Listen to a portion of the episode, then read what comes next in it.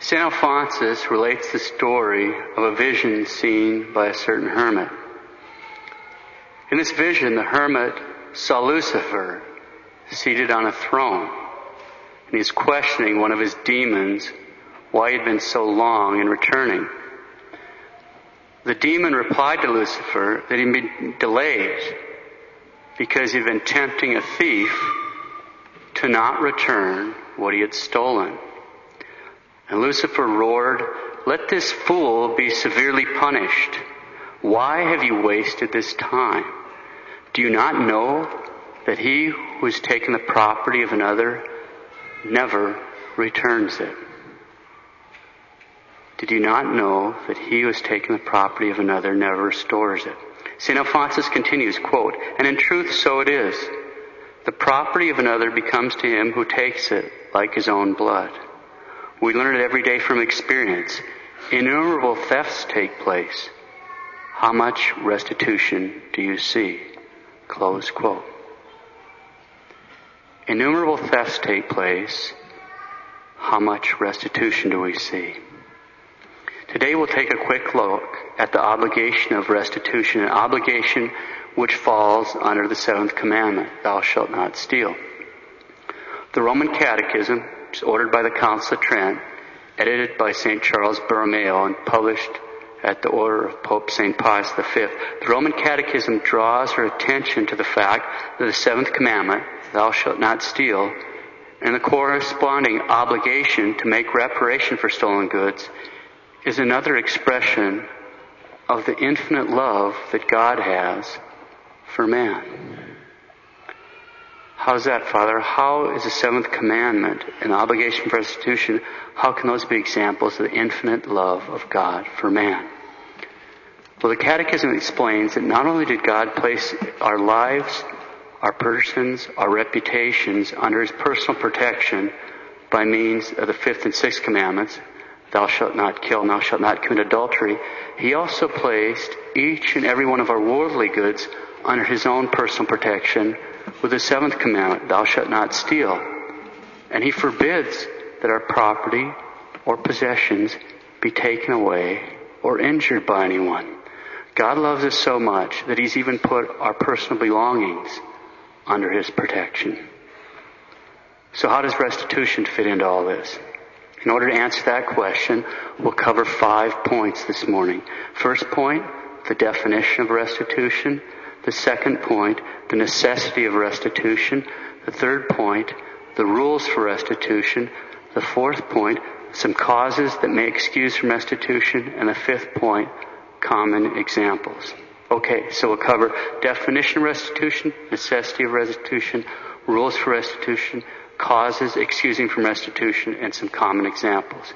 First point, the definition of restitution.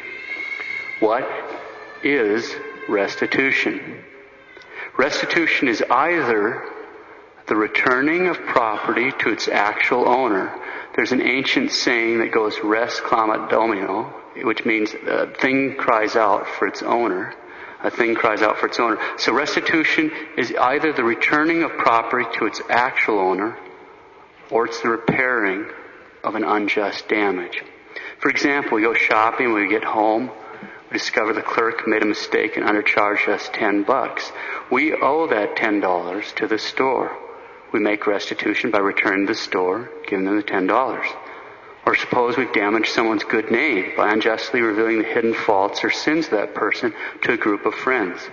We must repair that unjust damage we've done to that person's name by doing our best to praise and build up that person's reputation among the same group of friends we were talking to in the first place, okay? So restitution is either the returning of property to its actual owner or it's the repairing of an unjust damage. It's either the returning of property to its actual owner or its the repairing of unjust damage. Second point, the necessity of restitution. It is necessary for salvation to make restitution for any notable harm inflicted on another. It is necessary for salvation to make restitution for any notable harm inflicted on another. God has placed all our belongings under His protection. He commands that we not steal. And if we have, then He demands that we make reparation. As St. Augustine says, without restitution, sin is not forgiven. It is necessary for salvation to make restitution for any notable harm inflicted on another. That's the second point.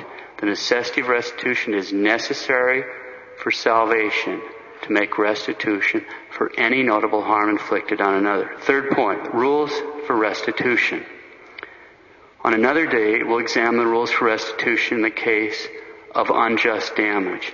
Today we'll focus on the rules for restitution in the case of unjust possession of someone else's good, okay?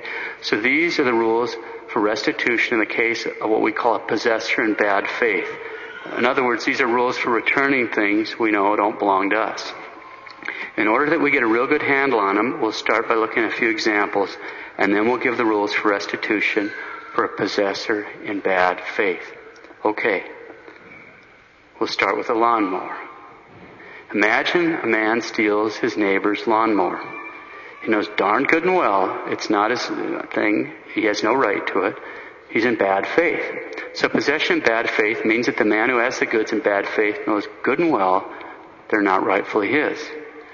Now suppose a thief sells this lawnmower to another guy for a really good price, and he tells him the price is so cheap because he's stolen this lawnmower. It's a stolen lawnmower. Is the man who just bought the lawnmower, knowing full well that it was stolen, is this man in good faith? No. He's also an example of possession in bad faith. Okay, those are examples. Now supposing in either of these cases, the man who has unjust possession of this lawnmower repents. What does he have to do? There's one basic rule, and we'll see how it plays out. The basic rule is a man in bad faith has to make restitution for all the foreseeable damage caused to the lawful owner. It's easy to understand. He's responsible for the damage, so he has to fix it. Now what does that mean concretely in these cases? First thing it means is he has to return the thing itself if it still exists. In this case, the lawnmower.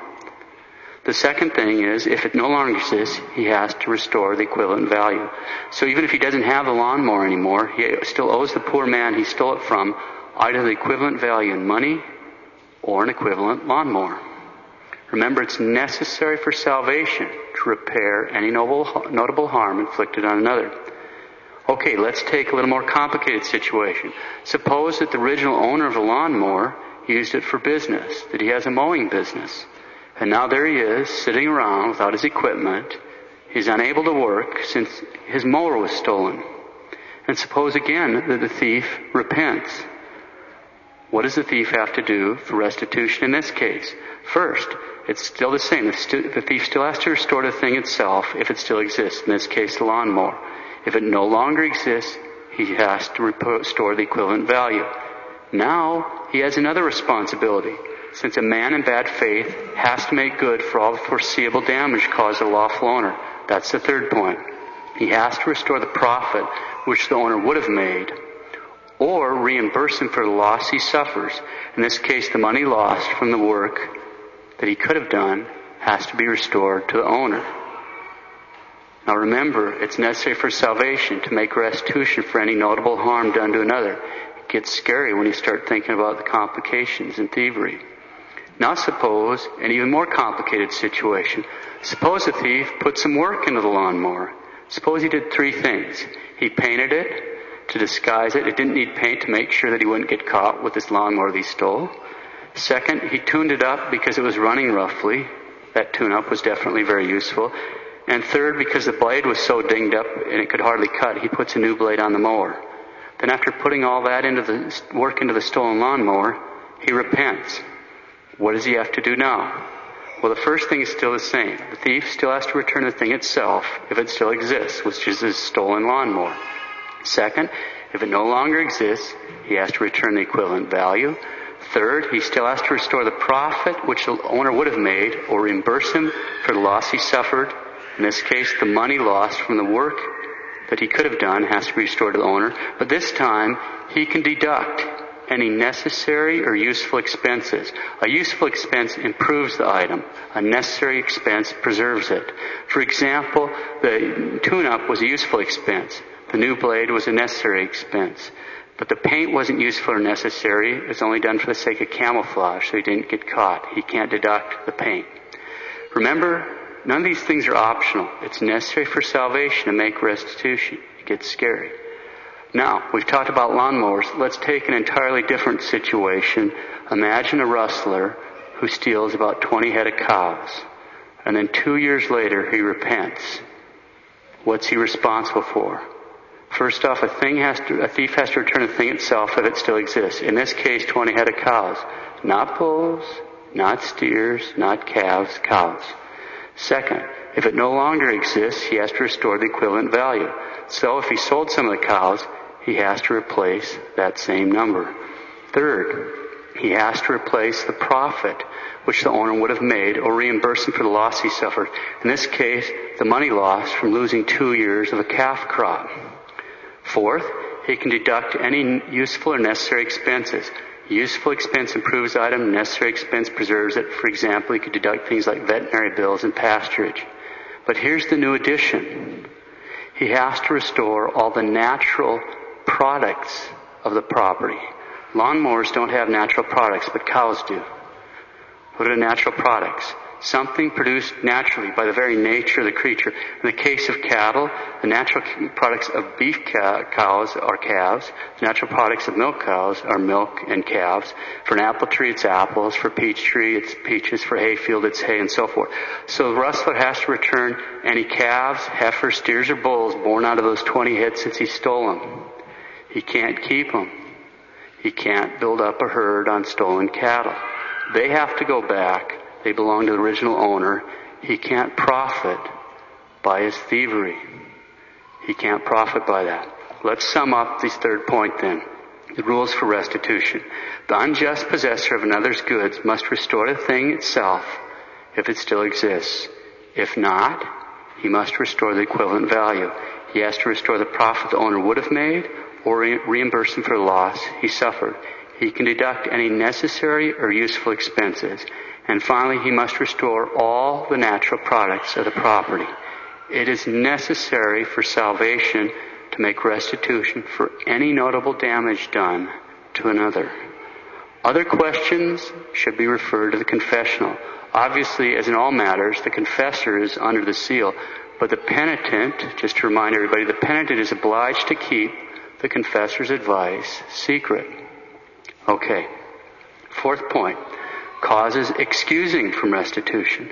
Restitution can be delayed if it is physically or morally impossible. For example, if the person is seriously ill, laying on their bed back in a hospital bed, or they're currently poverty stricken, restitution can be delayed. Or suppose that someone's stolen a gun and the owner wants to use it to rob banks this restitution must be delayed until the guy gets over this idea that he's going to rob banks with it. You might have to keep that gun for a lot of years, in fact. But it, it's not your gun, but you're keeping it away. You don't say, ah, oh, well, it's not mine. I got it. Don't make restitution in that case. You hang on to it. You know, he wants to use a knife to go knife somebody in the bar. You keep the knife till he sobers up. Stuff like that. Okay? Restitution may be permanently excused if the owner voluntarily excuses a debt. Other questions should be referred to the confessional Remember, the penitent is obliged to keep the confessor's advice secret. Fifth point, some common examples. Shoplifting is unfortunately very common. Restitution can be made by buying a gift certificate from a particular shop for the amount stolen and then tearing it up. This pertains to common items. If it were a one-of-kind item, some kind of artwork, something like that, the very item would have to be returned if it still existed.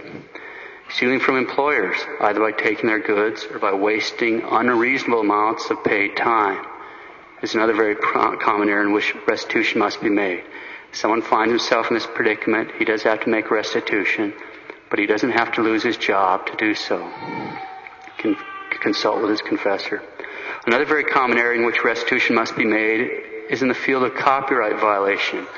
We don't have the right to use pirated software, pirated videos, pirated DVDs, CDs, or to photocopy things like disposable school workbooks. These things are all intellectual products of somebody. They're making their living by producing these kind of things. And, and if we're, we're pirating them, we're actually stealing from the rightful fruits of their labors. So we don't, I don't care how common it is. God doesn't ask how common things are. This is sinful and restitution has to be made. Other questions should be referred to the confessional. Let's review. We considered the definition of restitution. It's either the returning of property to its rightful owner or it's the repairing of an unjust damage. We've considered the necessity of restitution, that it's necessary for salvation to make restitution for any notable harm inflicted on another. We've considered the rules for restitution. The unjust possessor of another's good must restore the thing itself if it still exists. If not, he must restore the equivalent value. He has to restore the profit which the owner would have made or reimburse him for the losses which he suffered. He can deduct any useful or necessary expenses, and finally, he must also restore all the natural products of the property. We've considered the causes that excuse from restitution. It can be delayed if it's physically or morally impossible, and it may be permanently excused if the owner voluntarily excuses the debt. Finally, we've considered some common examples like shoplifting, employee stealing, and copyright violations. Let's close with some thoughts from St. Alphonsus. Quote, Remember well, mothers and wives, when children or husbands bring home the property of a neighbor, remember well to chide and reprove them, not to applaud their action or even consent to it by silence. My brethren, see that you take not the property of your neighbor. And if during the past you have ever failed in this respect, make restitution as soon as possible. If you cannot at once make full restitution, do it by degrees. Know that the property of another in your possession will not only be the means of bringing you to hell, but will make you miserable even in this life. Amend and cure yourself of this vice. Otherwise, God will cure you of it, but by your own destruction. Take not the property of your neighbor. If you have ever failed in this respect, make restitution as soon as possible. If you cannot at once make full restitution, do it by degrees.